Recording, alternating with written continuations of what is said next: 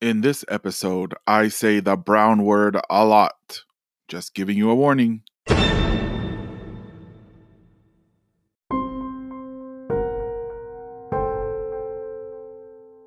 What will happen to Captain Brown? And what will happen to the rest of the crew? And what will happen to William Mariner? And is there a slight possibility that maybe Dixon is still alive? Let's find out on the second episode of the Toki Ukamea podcast.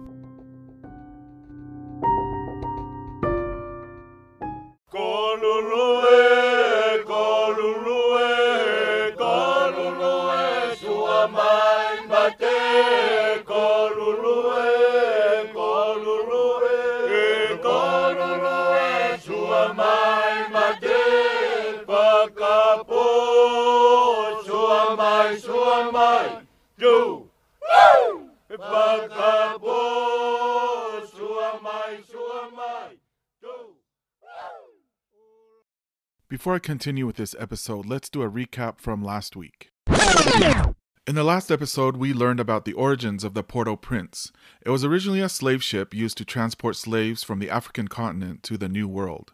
It originally belonged to the French, but it was captured by the British just off the coast of Haiti and renamed the Port au Prince after the capital of Haiti. In 1805, the Port au Prince was bought by a London shipping magnate, and his name was Robert Bent, and he turned it into a privateer. It was then recommissioned to raid ships in Spanish colonial towns, and they were doing this on the Pacific side of the South American continent, so from Chile to Peru and eventually Mexico. On their downtime, uh, the Port au Prince was hunting whales for oil. While in Mexico, the captain of the Port au Prince, Captain Duck, died of a sudden illness, and he was buried in Mexico in August of 1806. The master whaler, known in the book as Mr. Brown, becomes the new captain, and the ship was such in a bad shape and needed repairs, and so he came up with a plan.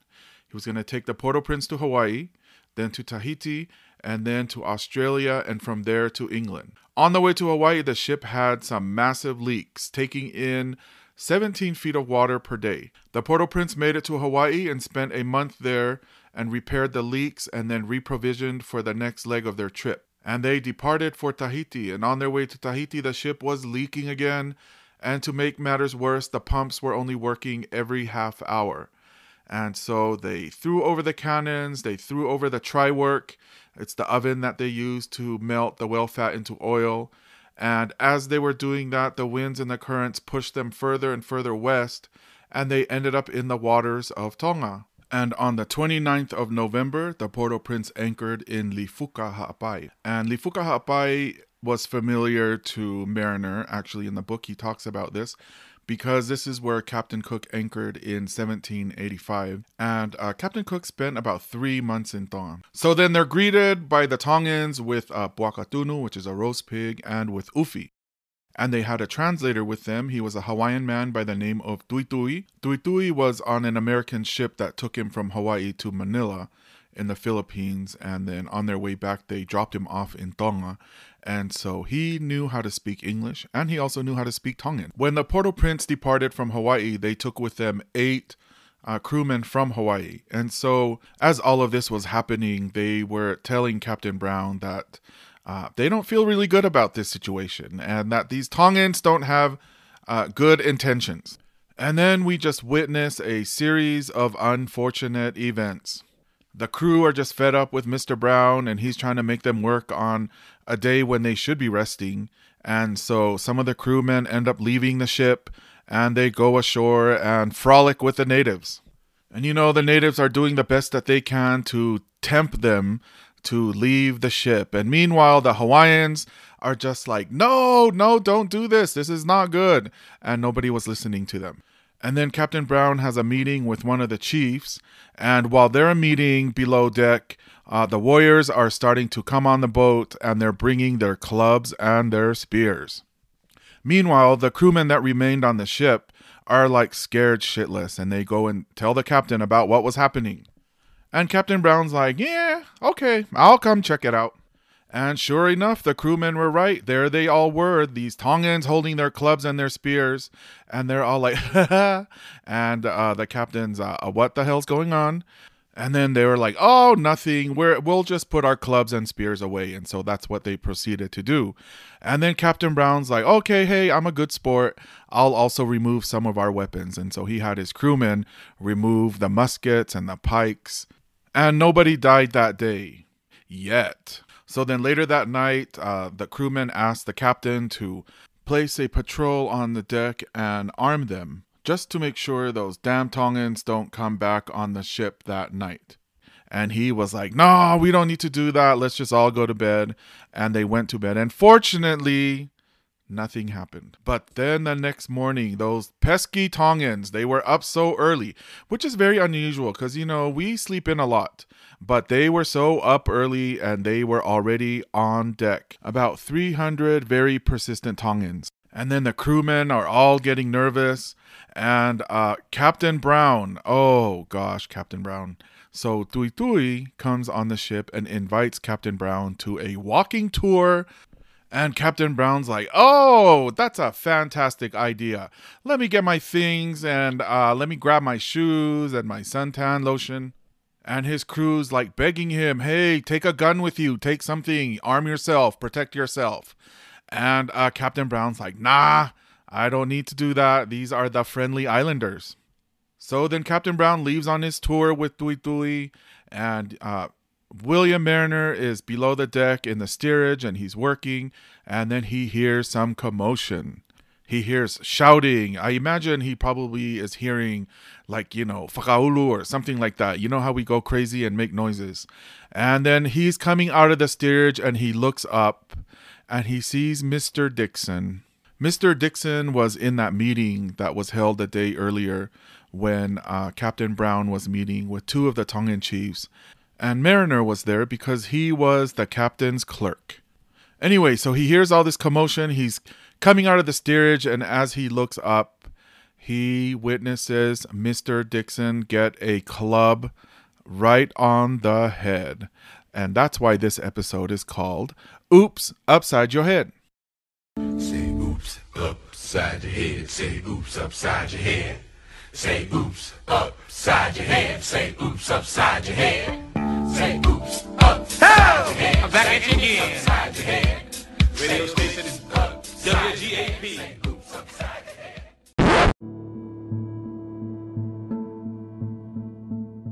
I imagine this scene like in, you know, a Hollywood movie where it's like slow motion and Mariner's looking up and he's seeing this club that is just like moving slowly and then boom, impact with Mr. Dixon's head. And meanwhile, Mariner is like screaming in slow motion, No!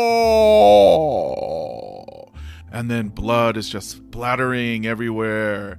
And scene. I really should be a director. So then Mariner decides to go the other way. It's not safe on deck. And one of the Tongan men tried to grab him, but he was able to free himself and he was able to make his way to the gun room. On his way to the gun room, he finds the Cooper. A Cooper is a person that's trained to make the wooden casks and barrels. And remember uh, that the Port au Prince was also hunting whales. And so so Mariner's now with the Cooper, and they decided to run to the magazine. And the magazine is a part of the ship where they store ammunition. While they were hiding in the magazine, they came up with a plan. They would blow up the ship and then sacrifice themselves in the process. So sounds honorable, yeah? So in order to do this, Mariner uh, needed to get to the gun room, and he needed to get some flint and steel but he wasn't able to get to the muskets because remember the night before when Captain Brown ordered that all their arms that were on deck be removed? Well, the crew didn't do it nicely. They just kind of threw it down below deck. And so in the gun room was a huge pile of pikes. And Mariner couldn't navigate himself around the pikes to get to the parts that he needed so that he could blow up the ship. Meanwhile, the Cooper is just like totally crapping his pants and getting nervous and panicking. And then he starts to get cold feet about this plan. And so all of a sudden, you know, killing themselves didn't seem so cool anymore. You know what I hate? I hate people like the Cooper. People that are undecisive, who can't get their shit together when there's like a bad situation. And I honestly, if I was Mariner, you know, Mariner was young. I'm sure probably a lot younger than this Cooper. But if I was Mariner at that time, I probably would have found a knife and just stab him and get it over with. And then uh, what happens next, you know, just really tells me that Mariner, as young as he was, was just uh, so much more mature than this Cooper. And then even as you read his book uh, and you read his reflections on his experience in Tonga, um, it's just a you can a very intelligent guy. So you know, back to the Cooper. So he's not doing any anything useful, and so Mariner is the one that has to do all the thinking for them. And he proposes, "Hey, let's just go up on deck and let's be killed quickly and get it over with." I would have done the same exact thing. Let's just go and get it done. And the Cooper is like, "Yeah, are you sure?" You know, very very hesitant. But then he finally agreed, and Mariner, the 15 year old, leads them up to the deck. You know, this Cooper, he better had been like a 10 year old kid um, because a grown ass adult who can't get their shit together at a time of crisis, those, you're useless. You're useless to society. Okay, so they sneak their way to the gun room. They go back to the gun room, and there is a floor hatch above the gun room which leads them to the captain's quarters. They open the floor hatch and they take a peek, and guess who is standing in the captain's quarters? That bastard Tui Tui. You remember Tui Tui? He was the one that came and asked Captain Brown if he wanted to take a walking tour of the island. Well, this bastard is now standing in the captain's quarters. Oh, and look who's there with him, Vakautapola. So remember that day before, Captain Brown had a meeting with two chiefs from Tonga. One was Vakautapola and the other chief was unnamed. Well, looky there, him and uh, Tui Tui are standing in the captain's quarters and they are rummaging through Captain Brown's things. And in Tongan, we call that hakule. And if there is one thing that Tongan mothers hate the most, is when you go and hakule through their things. And so both of their backs were turned to the floor hatch, so they couldn't see Mariner. But then Mariner just decided to jump out, and he raised his hands in the air, and he wanted to show them that he was unarmed. And to Tui Tui, he said, Aloha. You know, remember Tui Tui's from Hawaii. And so that was the first thing that he said to him. And Mariner asked Tui Tui if they were going to kill him. And he wanted Tui Tui to know that he was ready to die. And Tui Tui replied to him that it was the will of the chief that he should not be harmed and that they have already taken over the ship.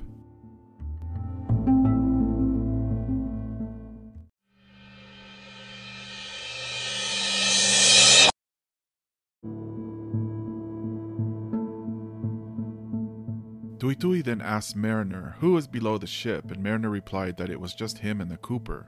And the Cooper came up, and both he and Mariner were escorted back to the deck. And as they proceeded to the deck, Mariner witnessed just the aftermath of the carnage. And as he was witnessing this, a Tongan native, um, described as about 50 years old, and he had a crewman's jacket covered in blood, just thrown over one shoulder while resting his club made of ironwood. In Tonga, we call that toa, um, and in many other islands of the Pacific, they either call it toa or koa. But uh, so he's standing there, covered in blood, holding one of the articles of clothing from the crewman, uh, holding his jacket, and his club is just completely covered in blood and brain tissue. And he's just holding this club on the other shoulder. So picture this man holding a club on one shoulder and then the jacket that belonging to one of the crewmen in the other. And the club is just covered with brain tissue and blood. So when mariner documented his account of his four years in tonga this was one of the things that he remembered was just this um, you know he was scared by this man.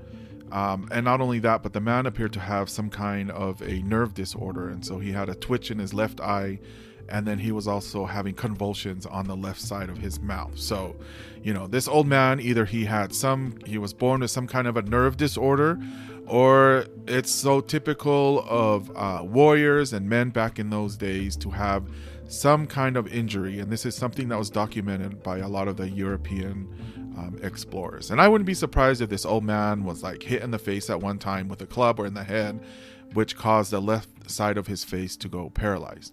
But imagine if you're a kid and you're from London and you're in this island, your ship just got attacked and everyone on the crew is pretty much dead. And then here is this man, and he, you know, just kind of has a scary look to him. And of course, that's something that you're going to always remember. I think even worse for Mariner is what he saw next. And he, on the deck, he witnessed um, dead bodies. So there was 22 dead bodies. They were all laid side by side. All of the bodies showed signs of head trauma that was consistent with uh, being beaten with clubs. And Mariner, out of the 22 bodies, could only recognize two or three of the 22. That's how badly they were mutilated. One of the Tongan warriors counted the dead and reported it to the chief, and the chief was just chilling in a hammock on the deck. And then immediately after, the dead bodies were thrown overboard. Mariner and the Cooper were presented to this chief, and then another chief took Mariner on shore while the Cooper remained on the ship. And while Mariner was escorted on shore, the escorting chief made him remove his shirt. And at the time, Mariner was just ready to die, and he says, The circumstance of having just escaped death was by no means a consolation to me, reserved for I knew not what hardships. I felt in my mind hardened by a sort of careless indifference as to what might happen. If I had any consoling hope at all, it was that I might be going on shore to be killed by the hand of some chief not sated with that day's slaughter. On the northern part of Lifuka is a little village called Golo, and Golo was where they were taking Mariner. And so, as this chief was escorting Mariner to Golo, and as they got closer to Golo, Mariner noticed that there was a dead body on the beach, and as they got closer, he recognized the body as Captain Brown. Oh, Captain Brown, if you had just listened, if you had just listened to your crew, if you just listened to the Hawaiians on your crew, they were telling you no, but you didn't listen. There were so many red flags, and you did not listen. And you went on that walking tour, and look what happened to you. Poor Captain Brown, you would have been able to save the life of your crew if you had only just heeded the signs. Ah, I do have to say, you know what I liked about Captain Brown? I think, given the violent history of the Port au Prince, you know, it was um, involved in the slave trade, it was raiding Spanish ships, and it was pillaging nunneries. And um, most of it was done under the leadership of the previous captain, Captain Duck. But I think Brown seemed more like a pacifist. And, um, you know, maybe that's why the crew didn't respect him as much as they did Captain Duck and maybe he was just tired of all the you know violence and everything that they were doing and just wanted to get home. But you know um, whatever it was it cost him his life and that of the crew. And now captain brown is dead and perhaps the rest of his crew except for mariner. So remember that meeting in the captain's quarters with captain brown with dixon with Vakautapola and the unnamed tongan chief mariner finds out later that they successfully though by accident evaded an early death or maybe they prolonged an inevitable death. But apparently, while they were meeting, so that meeting was happening, and the canoe was supposed to come under the stern, and then Vakautapola was supposed to get up and call out to the canoe. And the plan was that Captain Brown and Mr. Dixon would get up also to, you know, check out and see what's going on. And as they were doing that, they were going to get clubbed from behind.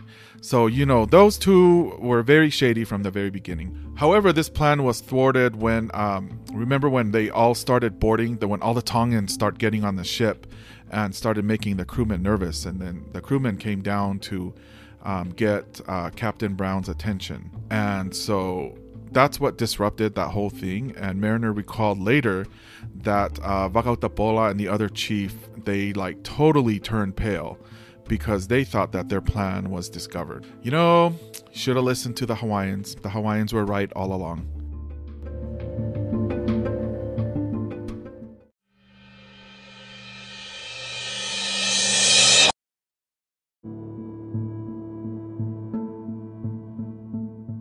So, there, lying on the beach, was Captain Brown's dead body, naked and bruised in the head and also in the chest area. The Tongan natives asked him using words and signs if they had done right in killing him, and Mariner didn't answer. And like, who who does that? I wonder what he meant by that. That's very interesting. Tongan natives asked him using words and signs if they had done right by killing him. Hmm. Anyway, Mariner didn't answer, and I mean, what the hell do you say to that, you know? Anyway, one of the natives didn't like that Mariner didn't answer, and he lifted his club to hit him. But then another uh, person intervened and stopped it. Man, these people, you y'all gotta stop being so itavave. And so uh, he intervened, stopped this person from hitting Mariner, and then he ordered them all to take Mariner on a large sailing canoe.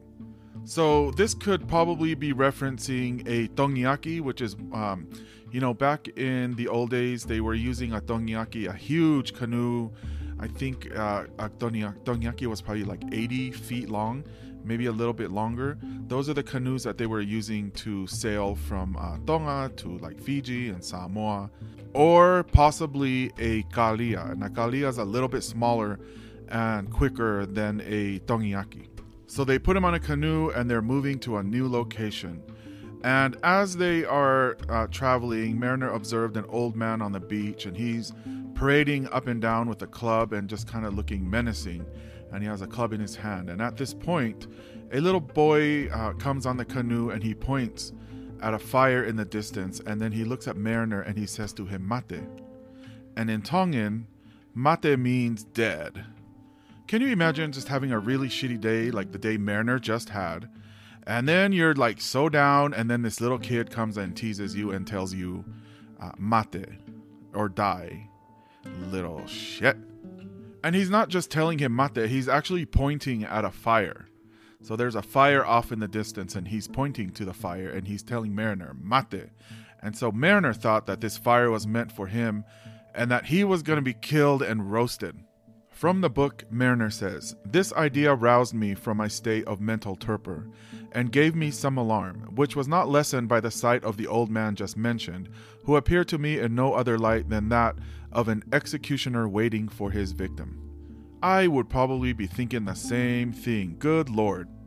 A half hour later, the canoe lands at its destination, and a group of people come to the boat and they take Mariner off the boat and they start leading him towards that fire.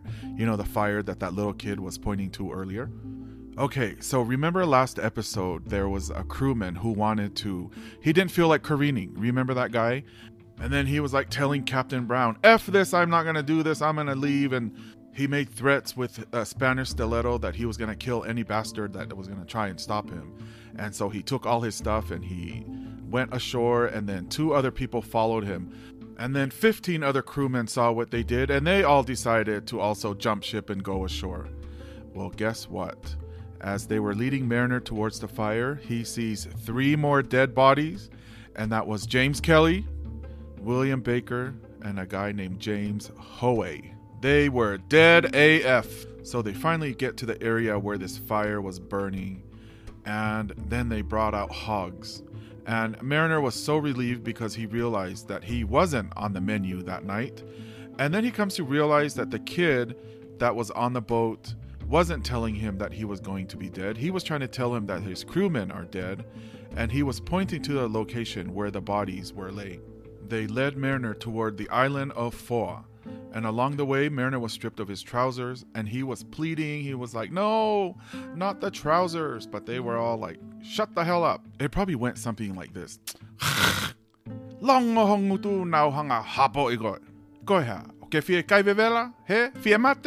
That's usually the verbal abuse you get preceding a beating from a Tongan parent. At this point, Mariner was just so worn out. He had sunburns, he had no shoes, he was like blistering all over. And as they were walking, natives would walk up to him and like put their skin next to his to compare. And they would liken his skin to the skin of a scraped hog. Okay, now anyone who has ever been involved in preparing a buaka to be roasted, you know exactly what these people were doing. They are you all some mean people. And not only were they doing this, they were spitting on him, pushing him, they threw sticks and coconuts at him, and Mariner had these cuts on his head from all the things that they were throwing at him.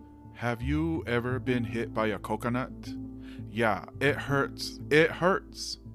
Oh, these are some mean ass Tongans. At some point, while they were walking, a kind Tongan woman and witnessing all these horrible things that are happening to Mariner so she gathers some tea leaves. Well, in Tonga, we call them si, but everywhere else they call it tea. Um, and she put together just a little something that she could use to at least cover his body. Thank you, kind Tongan woman. Thank you.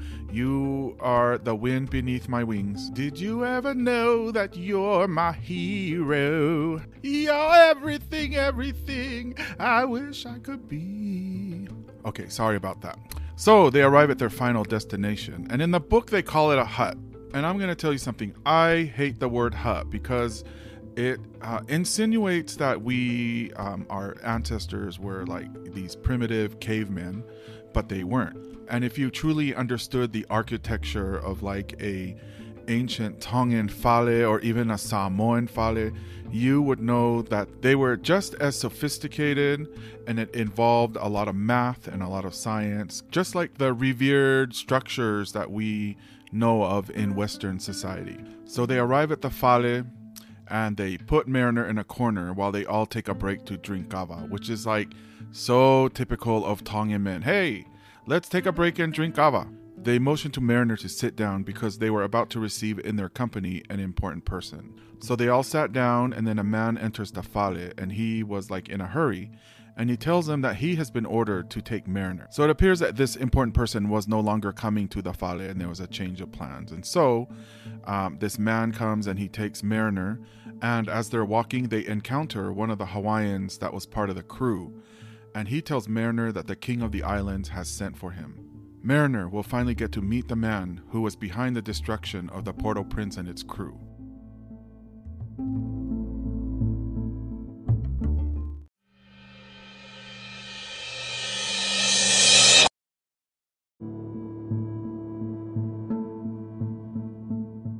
So Mariner finally arrives in the residence of what he believed at the time to be the king. Most likely, he was the highest ranking chief of the island at that time, and we'll talk a little bit more about that later. But remember, everything that happened on the Port au Prince and all of the chiefs that were there, they all would have been acting under the orders of this chief right here. So, according to his words in the book, when I arrived in the king's presence, the king beckoned to me and made signs that I should sit near him. As I entered the place, the king's women, who sat at the other end of the room, at the sight of me in the deplorable condition in which I was in, with one voice uttered a cry of pity, beating their breasts and exclaiming, Oya we si oto ofa. And interestingly, si oto ofa is actually the old way of greeting. And so Tongans back then used to say si oto ofa, and maloi lele today is really more of a recent phenomenon probably due to the influence of Christianity. I'm going to do more follow up on that and do a little bit more research on that because I think that would be so interesting for our next q&a so in some of my research i was trying to find more information on this but um, a paper written by winston halapua he says Siota Ofa implies the interconnectedness of individual life to the ancestors, environment, and the future. Reciprocity means voluntarily extending life with all its interconnectedness and mutuality to the person encountered. And with that said, I think we all need to put Maloilele to rest and let's start using Si Otoofa. And so Mariner is in the company of the women of the king's court, and they are all just like, you know, having so much pity on him. And I could totally see that because, you know, Tongan mothers, well, not all, but uh, are very um, nurturing and very caring and very loving. And so, this person that Mariner uh, perceived to be a king was actually one of the highest chiefs in Tonga at the time, and his name was Finau Ulukalala II.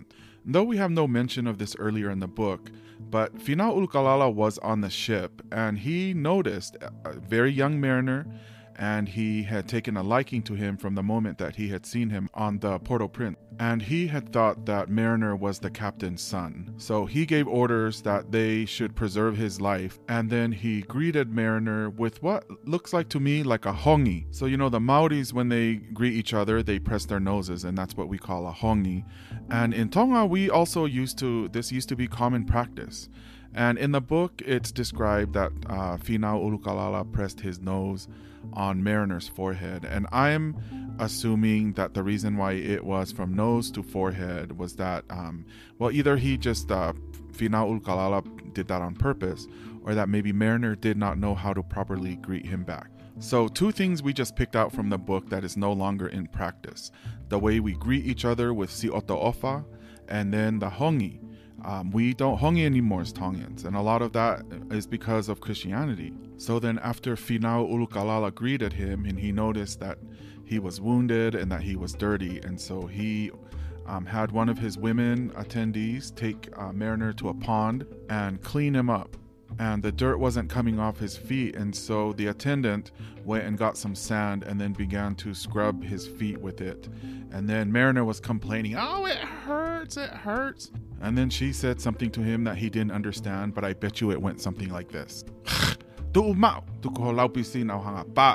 We all know this. We all know the things Tongan mothers say to us when we don't want to take a bath, right? So they cleaned him up and then they brought him back in the presence of the king. And then he was sent to the other end of the house and they oiled him down with some sandalwood oil. And have you smelled sandalwood oil? That smells so good. So in Tonga, like one of the prized perfumed oils is when you take coconut oil and you infuse it with uh, sandalwood, and it's called in Tonga sandalwood is called ahi, and um, it is one of the most uh, beautiful, lovely smells. It reminds me a lot of my grandmother when she used to make uh, Tongan oil uh, when I was a kid. Mariner says, I was oiled all over with sandalwood oil, which felt agreeable, alleviating the smart of my wounds, and was greatly refreshing. I now received a mat to lie down on, where, overcome by fatigue, both of mind and body, I soon fell fast asleep. During the night when he was asleep, uh, one of the attendants woke him up and offered him some food, and uh, she brought him uh, buaka, so a piece of baked pork and some yam. And Mariner did not want to touch the pork because he wasn't sure if it was pork. What if it was one of his fellow crewmen that had passed? And so he ate the yam, and then Mariner went to sleep.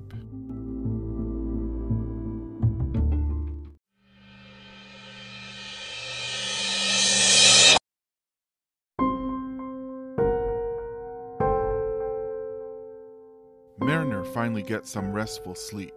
But is he truly safe? What does Finau Ulukalala want with him? What happened to the Cooper? Are there any other survivors? Why is Tui Tui acting so shady? Tune in next time to the Toki Ukamea podcast.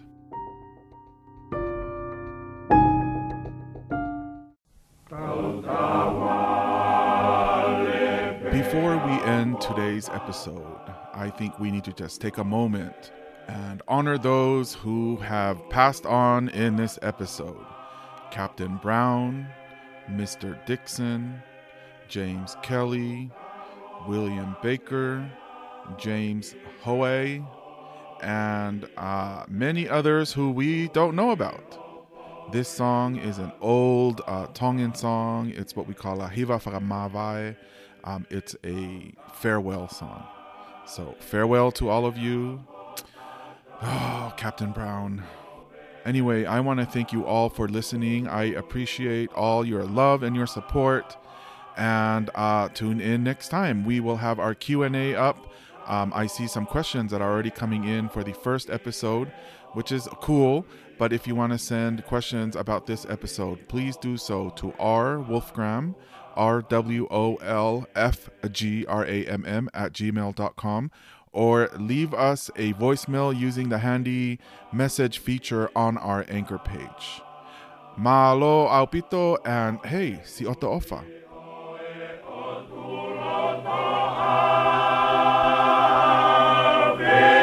Mono